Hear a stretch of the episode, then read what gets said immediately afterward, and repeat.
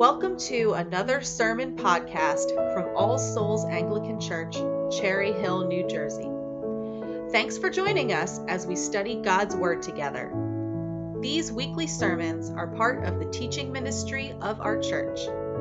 Have your Bible ready as we begin this week's sermon. And stay tuned when we finish at the end to find out more about us.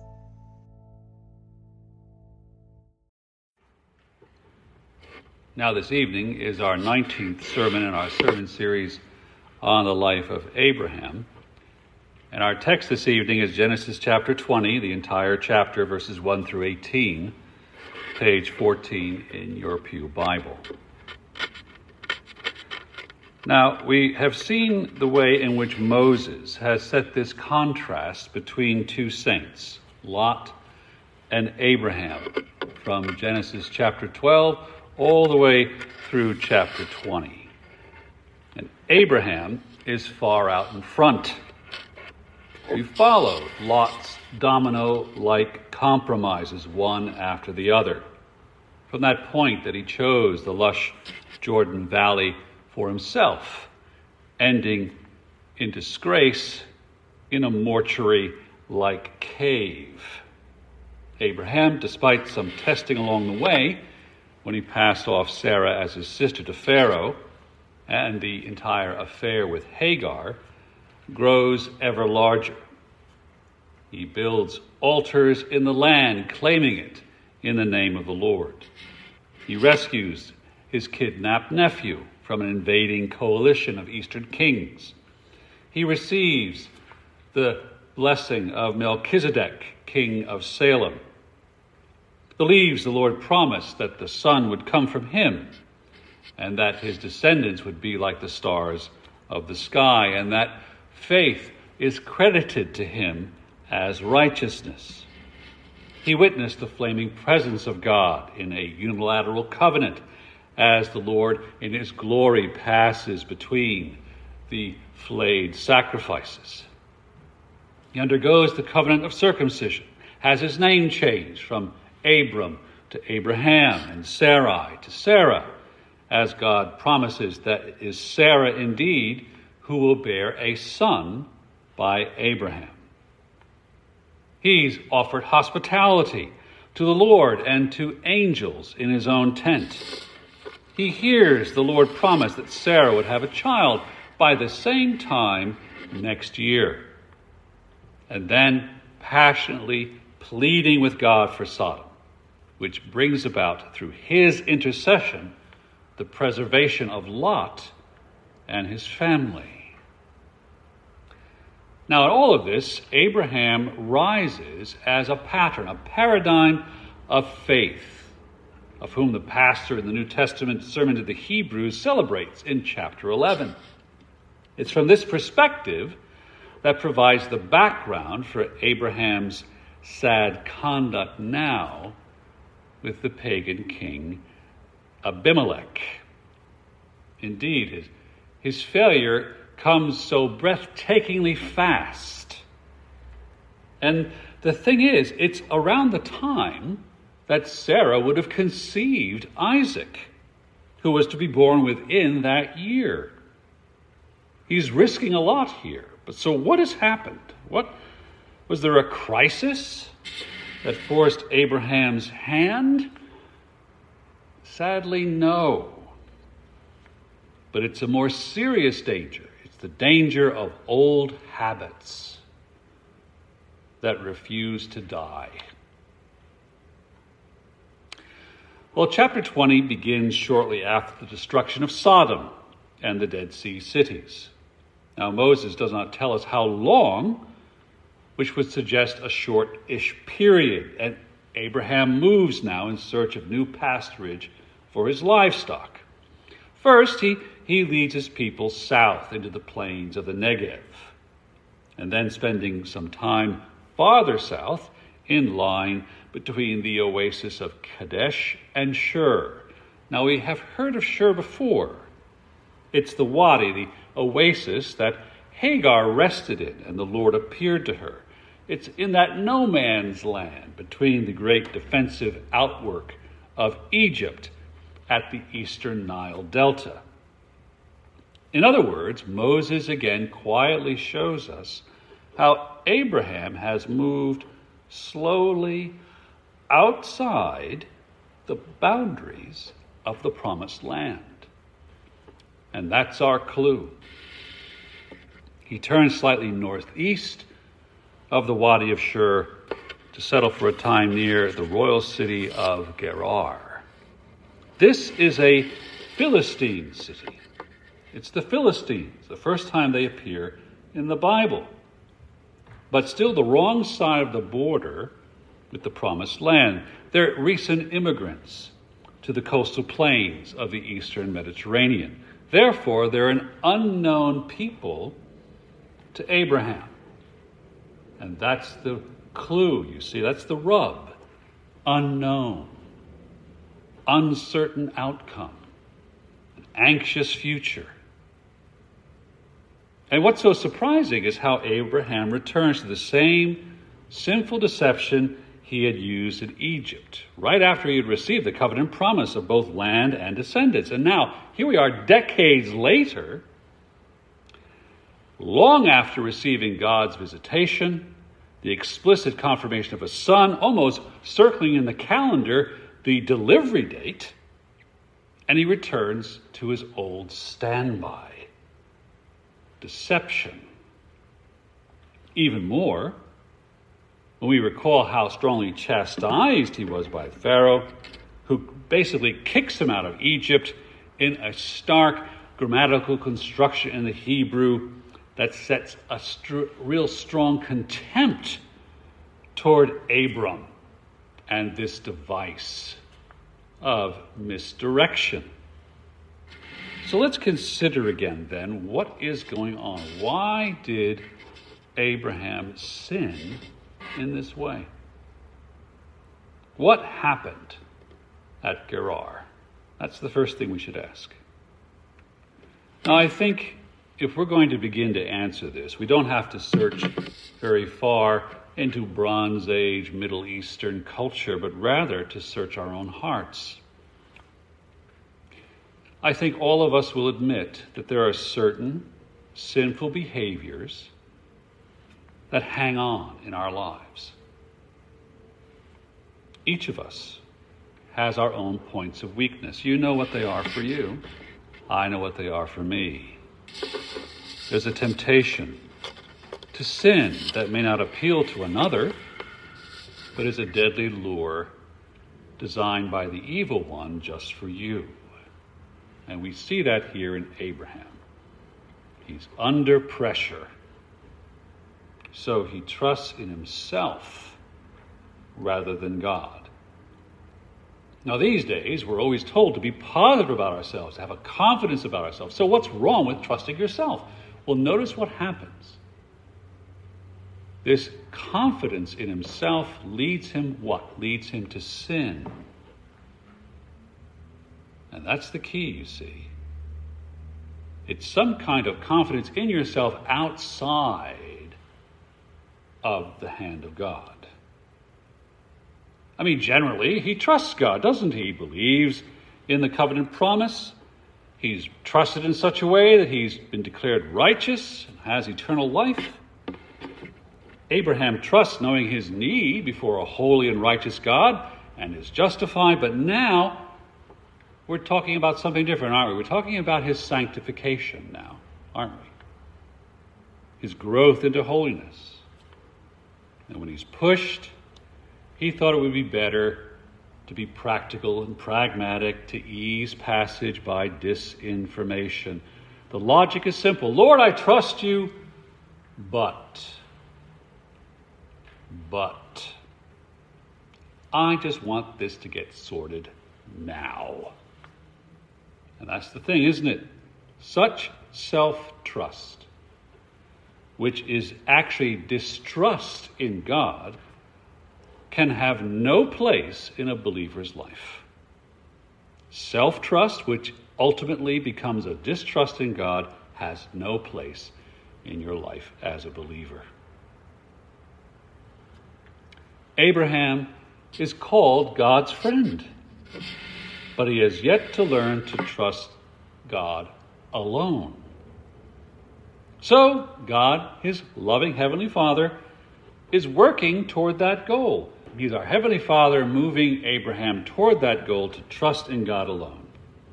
Now, we know what this can be like. He uses an entire population in order to make it happen because we each of us has our own angst concerning our own deceptions. We've misled others to maintain control of a situation, or lie in order to ensure our comfort, or allowed a false impression to persist so that others will think well of us. So we realize that the Lord can work in our lives in exactly the same way. So let's see how God intervenes in Abraham's life. Now, God has made an unconditional, unilateral covenant with Abraham. And here's the great comfort for you and me as believers because Abraham's faithfulness cannot overturn it, cannot abrogate it. So God said this I will surely return to you about this time next year, and Sarah, your wife, will have a son. Therefore, God intervenes, doesn't he? He comes suddenly to Abimelech in a dream. Now, listen to his words literally translated You are a dead man. You are a dead man. Well, I don't know about you, but that's going to get my attention pretty quickly, don't you think? So God has Abimelech's undivided attention. And though dreaming, you can just imagine how the king began to sweat as he responds Lord, will you kill an innocent people? Did he not himself say to me, She is my sister? And she herself said, He is my brother? In the integrity of my heart and the innocence of my hands, I have done this. Notice how Sarah has played her part in the deception as well. This is old habits, aren't they? Having identified Abraham as her brother. And seeing Sarah and Abraham have no children, and only being able to go by their word, how is Abimelech to imagine that they what they said was untrue. Therefore, his heart and his hands were unclean. He had no relations with her. And this is where it gets fascinating in the text, you see, because we find out later on that there was something wrong amongst the people of Gerar. He hadn't touched her because there was something wrong in terms of his ability in intimacy, indeed, amongst his entire clan. It's only through the intercession of Abraham, as we'll see, that changes that. So not only did God come to Abimelech in the dream, but he also made sure corporately that no one could actually perform any act of intimacy while Abraham and his clan sojourned with them. So Abimelech is telling the truth. And God informs the king that it is his omniscience and his omnipotence that's been at work, and it's kept Abimelech from violating Sarah. And in verse 7, the king must return Sarah. Now then, return the man's wife, for he is a prophet, so that he will pray for you, and you shall live. But you do not return her. Know that you shall surely die, you and all who are yours. Now, notice what's happening here. Here is faithless Abraham. God has made this unilateral, unconditional covenant. He's working in this larger sense of providence and grace in the people of Gerar, and he still uses Abraham as his instrument because this is the first time the word prophet appears in the Bible. Abraham brings the word of God to these people and he intercedes in prayer for these people. He's the forerunner of all the great prophetic intercession. Moses, Samuel, Jeremiah, Elijah, Elisha, they all have that characteristic hallmark. The Word of God is brought, and the power of prayer that has such great effect. The return of Sarah to her husband and her husband's prayers are the only hope for Abimelech and his people. Now, the confrontation that follows it's morning, and Abimelech is intent. So the narrative here rises in irony, you see, because the Philistine pagan Abimelech has acted more righteously than righteous Abraham. The king summons Abraham and implores him with a speech full of shock and indignation. Why have you done this to us? How have I sinned against you that you've brought on me and my kingdom a great sin? What did you see that you did this thing? Notice, Abimelech's references are to us, to me and my kingdom. So we get that sense of this comprehensiveness of God's admonition. His concern is for others endangered by Abraham's lie. Abimelech's how have I sinned against you is weighted with this moral earnestness. You have done this to me that ought not to be done. Again, shows that he understands God's law. And as concluding, what did you see that you did this thing, allows Abraham to explain. And in that moment, all that we've been witness to through the account of Abraham from chapter 12 to chapter 19 vanishes and evaporates like an early morning mist in the sunshine. All before this pagan Abimelech. And his response in verses 11 to 13 reveal how completely Abraham has misread Abimelech and Gerar. What does he say in the text? I heard there were no fears of God here. But what do we find? That these guys were God-fearers. Indeed, they had that sense of God's hand that Abimelech in his dream understands who this is immediately. So the irony is laid upon Abraham. His prejudice got the better of him.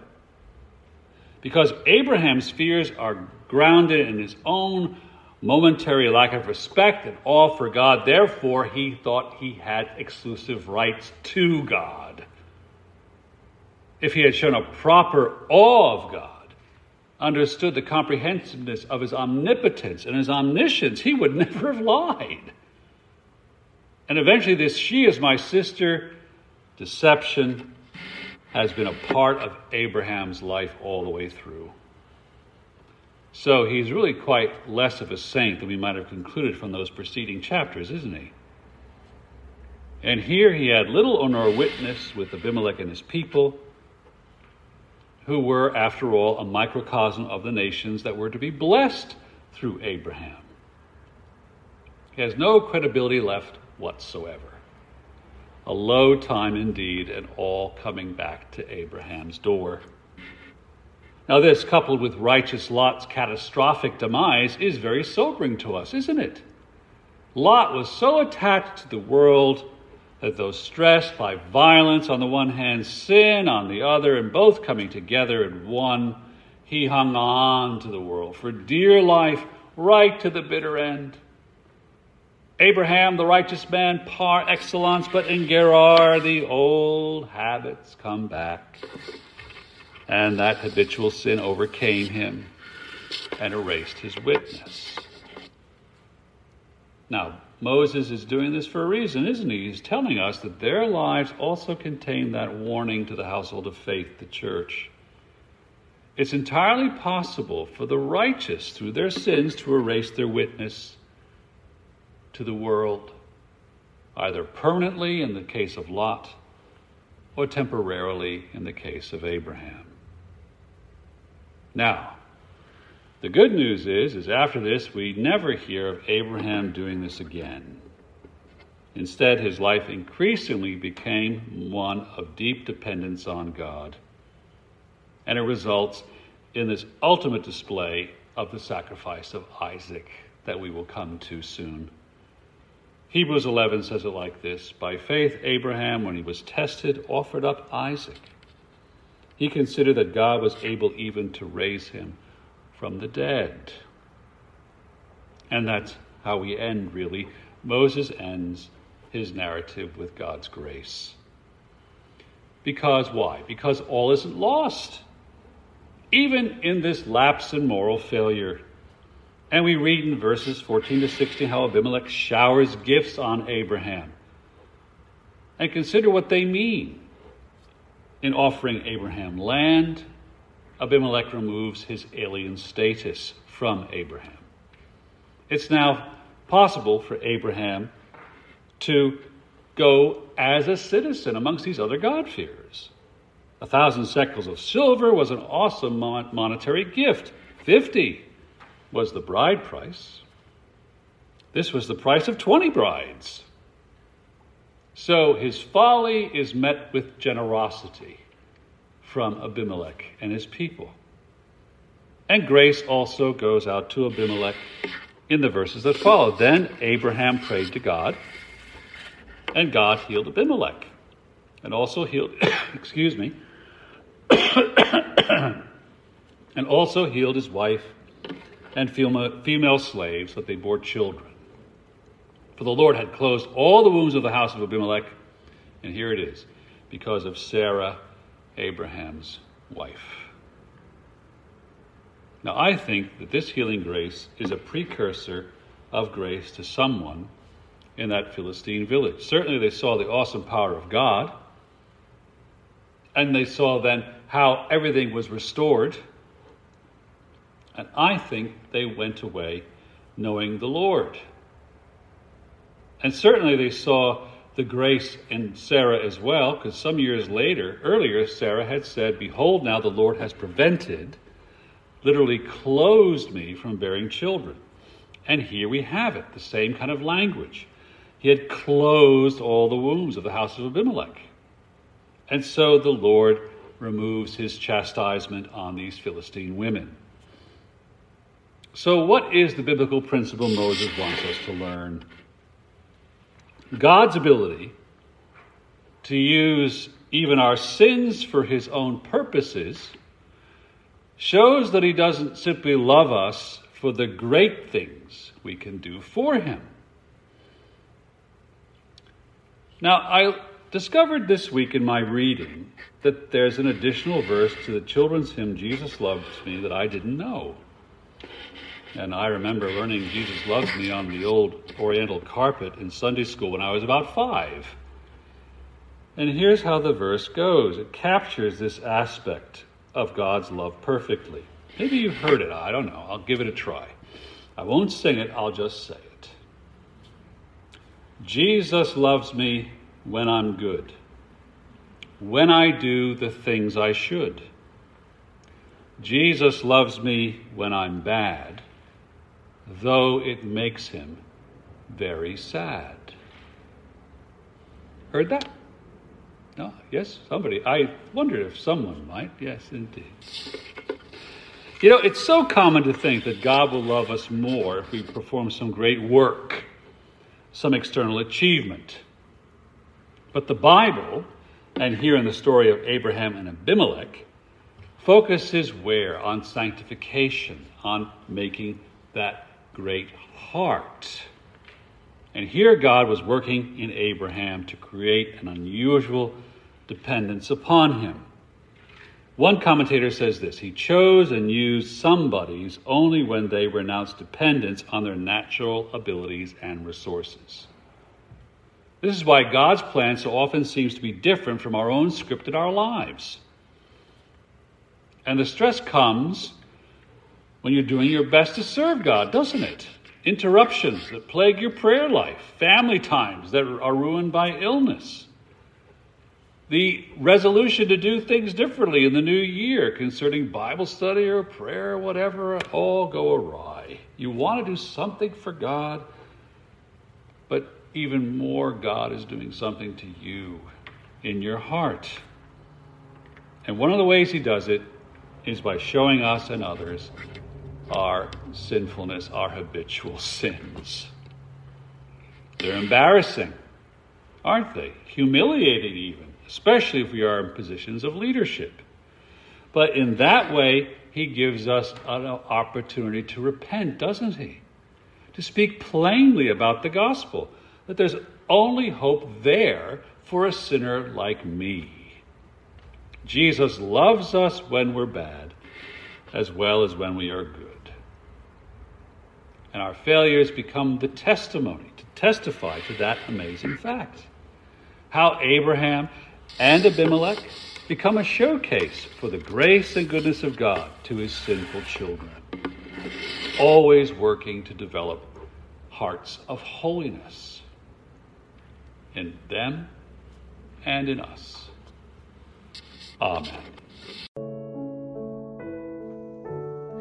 Thank you for listening. You can find out more about us by going to our website, allsoulsnj.org. There, you can support our mission by making a one time donation or starting a podcast member subscription by clicking the Support the Show link under the Contact Us tab. You can also support us in prayer by clicking the email newsletter tab at the top. All Souls Anglican Church. Simple church, ancient truth, real people, new life.